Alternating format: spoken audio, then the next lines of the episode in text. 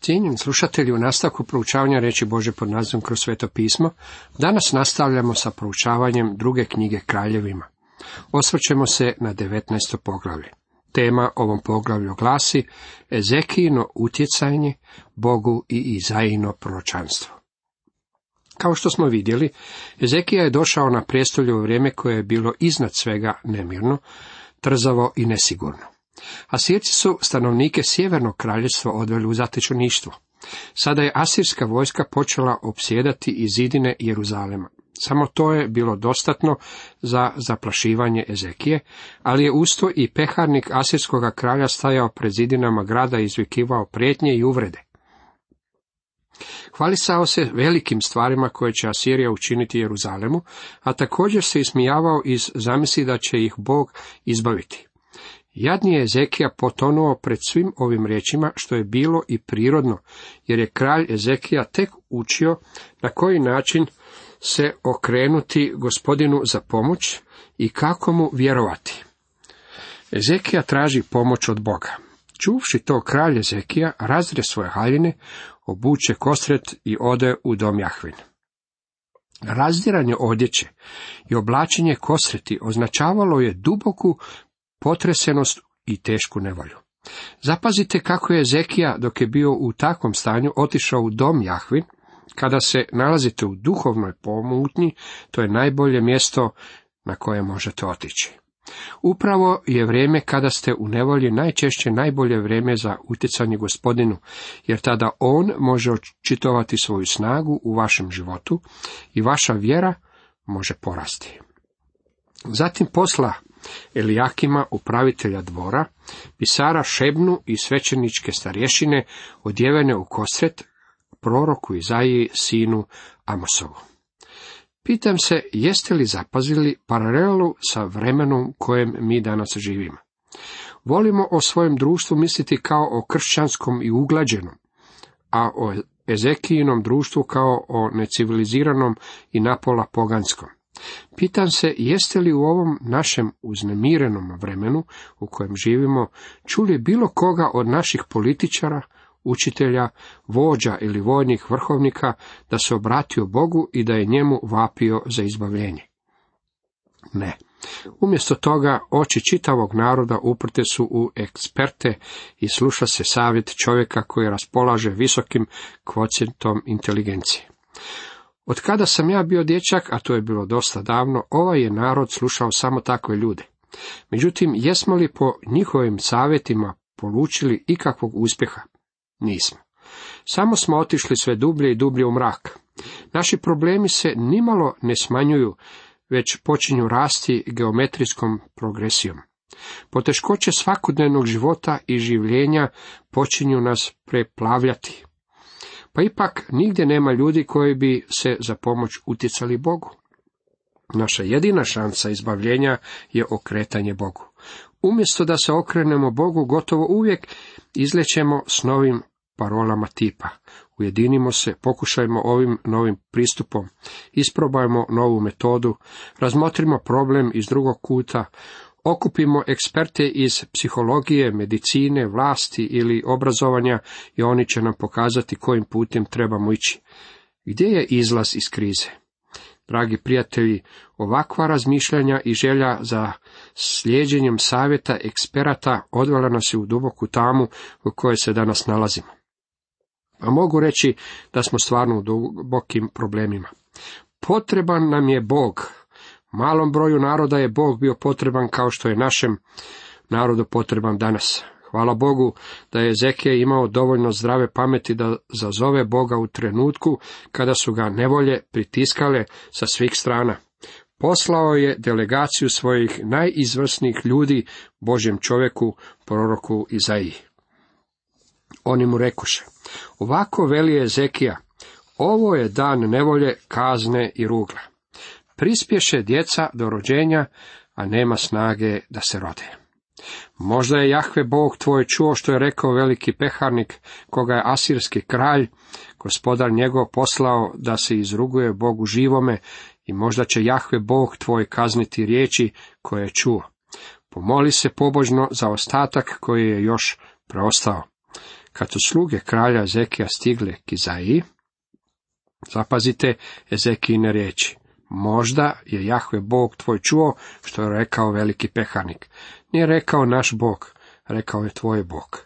Jadni Ezekija, možda nije bio pretjerano dobro upoznat s Bogom, međutim imao je dovoljno znanja da mu se obrati za pomoć u vremenima poput ovih. U stvari nije imao niti jednu drugu adresu na koju bi poslao svoj vapaj za pomoć za izbavljenje od Asiraca. Kad su stigle sluge kralja Ezekije, Kizaiji, on im reče, kažite svome gospodaru, ovako veli Jahve, ne boj se riječi koje si čuo kada su name hulile sluge kralja Asirskog. Udahnuću u njega duh i kad čuje jednu vijest, vratit će se u svoju zemlju i učinit ću da u svojoj zemlji pogine od mača. Ovo se proročanstvo doslovno ispunilo. Zapazite kako je Izaija ohrabrio kralja. Rekao mu je, ne brini se zbog ovoga čovjeka. Neće on ući u tvoj grad. On je najobičnija protuha. Hvali se i huli, međutim, Boga je čuo i obračunat će s njime. Ti se zbog toga ne moraš nimalo brinuti. Stvar je u Božjim rukama. Kad bismo barem mi naučili Bogu prepustiti borbu s našim neprijateljima. Problem je u tome što mi obračunavamo s njim, a kada tako postupamo, odstranjujemo se s mjesta vjere i povjerenja u Boga. Tako da Bog ne djeluje u našu korist. Rezultat takvog našeg postupanja je da mi uvijek izvučemo kraći kraj. Bog može obračunati s našim neprijateljima mnogo bolje nego što to mi možemo, kao što ćemo to vidjeti jasno ilustrirano u ovom primjeru. Problem s nama ljudima je da mislimo da više nemamo kontrolu nad situacijom. Veliki peharnik vrati se i nađe asirskoga kralja gdje opsjeda Libnu, jer bijaše čuo da je kralj otišao iz Lakiša. Dočuo je naime vijest o Tirhaku, kralju etiopskome. Evo, izašao je da se bori protiv tebe. Tada Sanherib ponovno uputi poslanike da kažu Ezekiji. Veliki peharnik vratio se svome gospodaru i našao ga je kako ratuje protiv Libne. Prijeteći potez etiopskog kralja zadržao ga je da u povratku napadnu Jeruzalem. Tako je poslao sljedeće preteće pismo kralju Ezeki. Ovako recite judejskom kralju Ezeki. Neka te ne vara tvoj Bog u koga se uzdaš, govoreći ti Jeruzalem neće pasti u ruke asirskoga kralja. Ti znaš što su asirski kraljevi učinili svim zemljama, izručivši ih prokletstvu, a ti, ti li ćeš se spasiti? Jesu li bogovi spasili narode što su ih uništili moji oci? Kozance, Harane, Resefce i Edence u Tel Basaru? Gdje je kralj Hamatski, kralj Arpatski, kralj Safarvajima, Hene i Ive? Poruka koju je asirski kralj poslao bila je krajnje uznemirujuća. Asirski kralj je u prethodnim ratničkim pohodima jednostavno izbrisao sve pred sobom. Što si je Ezekija zamišljao da će umaći? Ezekija primi pismo iz ruke poslanikova i pročita ga. Zatim uđe u dom Jahvin i razvi ga ondje pred Jahvom. Dragi prijatelji, i mi moramo svoja pisma koja nas uznemiruju i zastrašuju razviti pred Bogom, upravo kao što je to učinio i mudri kralj Ezekija. Od kada se emitiraju moje radio emisije, primio sam od svojih slušatelja mnogo predivnih pisama podrške, međutim bilo je i pisama druge naravi. Već sam rano u ovoj svojoj službi naučio takva pisma iznositi pred gospodina i zamoliti njega da iznađe rješenje iz problema. On je pravi stručnjak na tom području.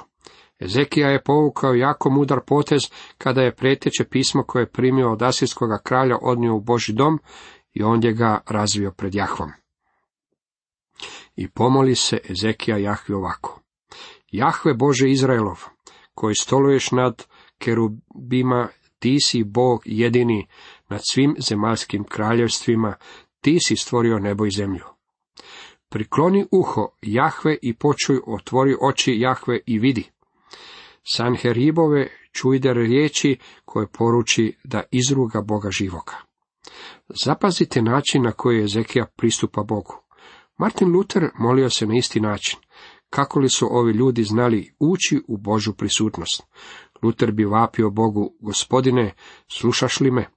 Gospodine, počuj moj glas. Gospodine, neka tvoje uho bude otvoreno za moju molitvu. Jeste li se ikada osjećali kao da vas Bog ne čuje ili kao da vas uopće ne sluša? Mislim da se Ezekija osjećao tako kada je rekao prikloni uho Jahve i počuj, otvori oči Jahve i vidi. Istina je, o Jahve Asirski su kraljevi zatrli narode i zemlje njihove. Pobacali im u oganj bogove, jer ni bjahu bogovi to, već je dijela ruku ljudskih od drveta i kamena. Zato ih i uništiše. Ono što je kraljev peharnik tako oholo iznosio pred jeruzalemskim zidinama, bile su istinite činjenice. Uistinu su asirske snage jednostavno pomele sve pred sobom, a Boga svakog od poraženih naroda spalili su ognju. Ali sada Jahve, Bože naš, izbavi nas iz ruke njegove, da spoznaju sva kraljevstva zemlje, da si ti Jahve, Bog jedini.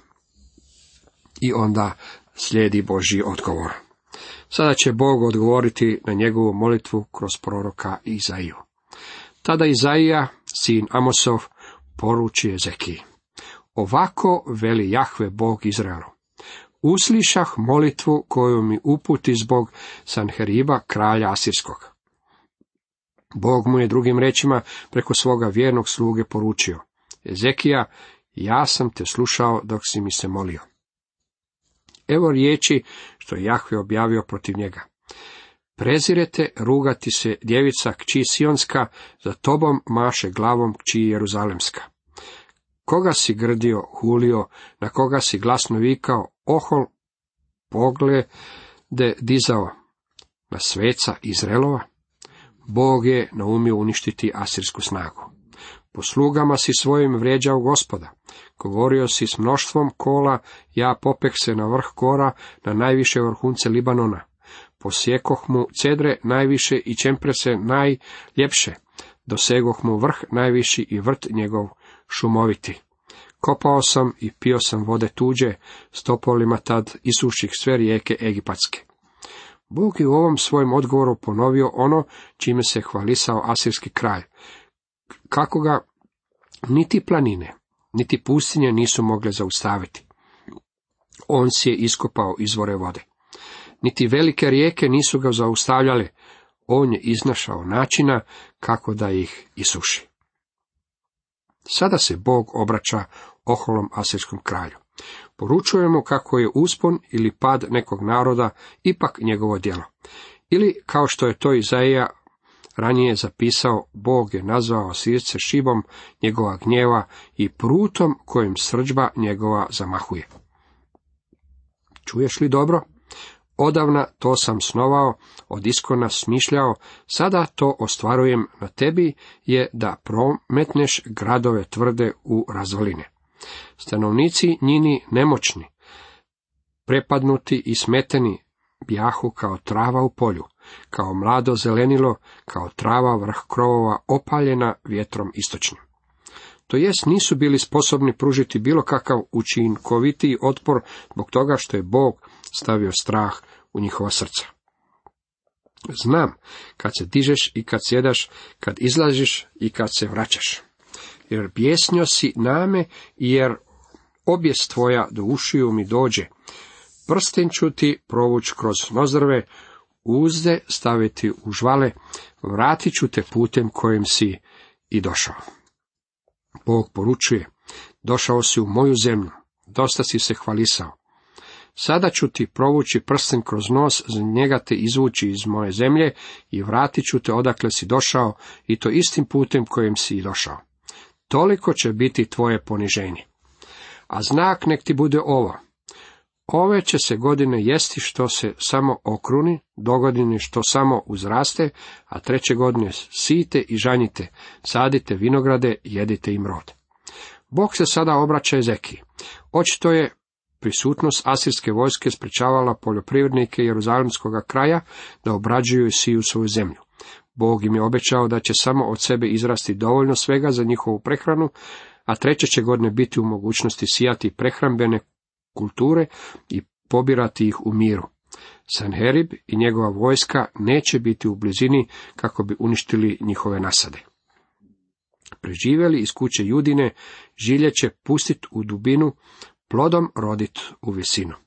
Jer će iz Jeruzalema izići ostatak, sačuvan iz gore Siona, sve će to učiniti ljubomora Jahvina. Zato ovo govori Jahve o kralju Asirskom.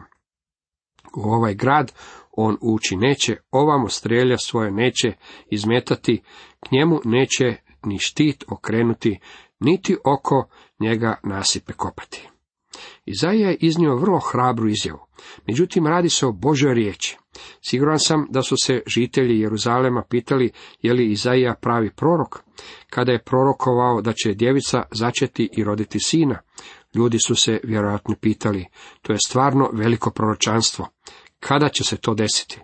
To je proročanstvo na svoje ispunjenje trebalo pričekati još sljedećih sedamstotina godina i nitko od ljudi nazočnih prilikom njegovog izricanja nije više bio u blizini kako bi vidio njegovo ispunjenje. Bilo kako bilo, Izaija je sada prorokovao o lokalnoj situaciji i ljudi su mogli vidjeti ispunjenje njegovog proročanstva u samo nekoliko dana. Scena je sljedeća. Asijska je vojska bila utaborena oko zidina Jeruzalema.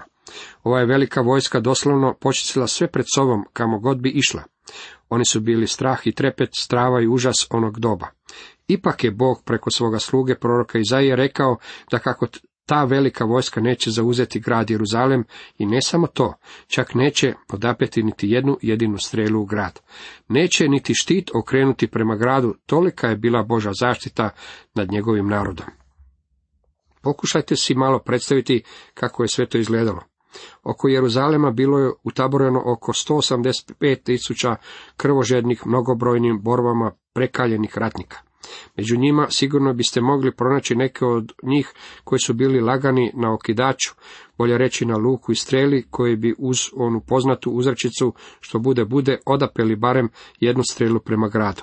Dragi prijatelji, ako se dogodi da samo jedna strela preleti preko gradskih zidina, to će značiti da Izaija nije pravi Boži prorok.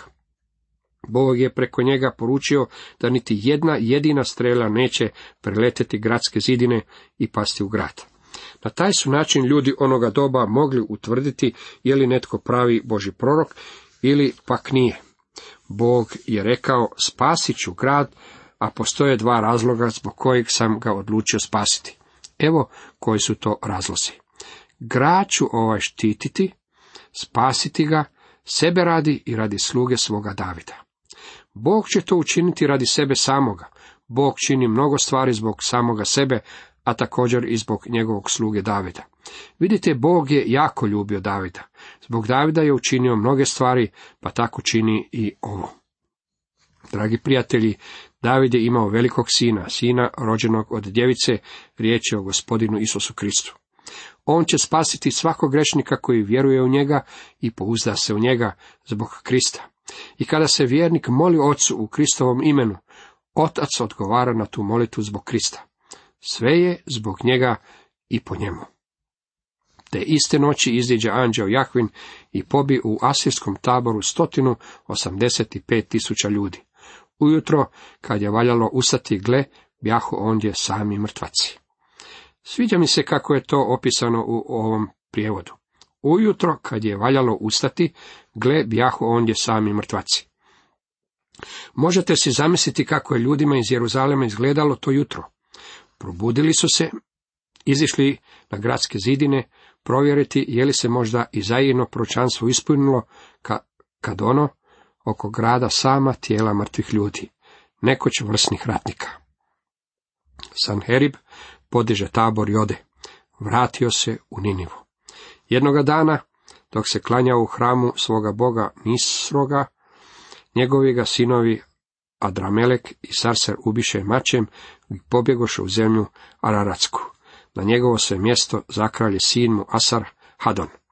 Sanheriba su ubili njegovi vlastiti sinovi. Zanimljivo je zapaziti kako se proročanstvo protiv Asirije toga dana doslovno ispunilo. Cijenjeni slušatelji, toliko za danas.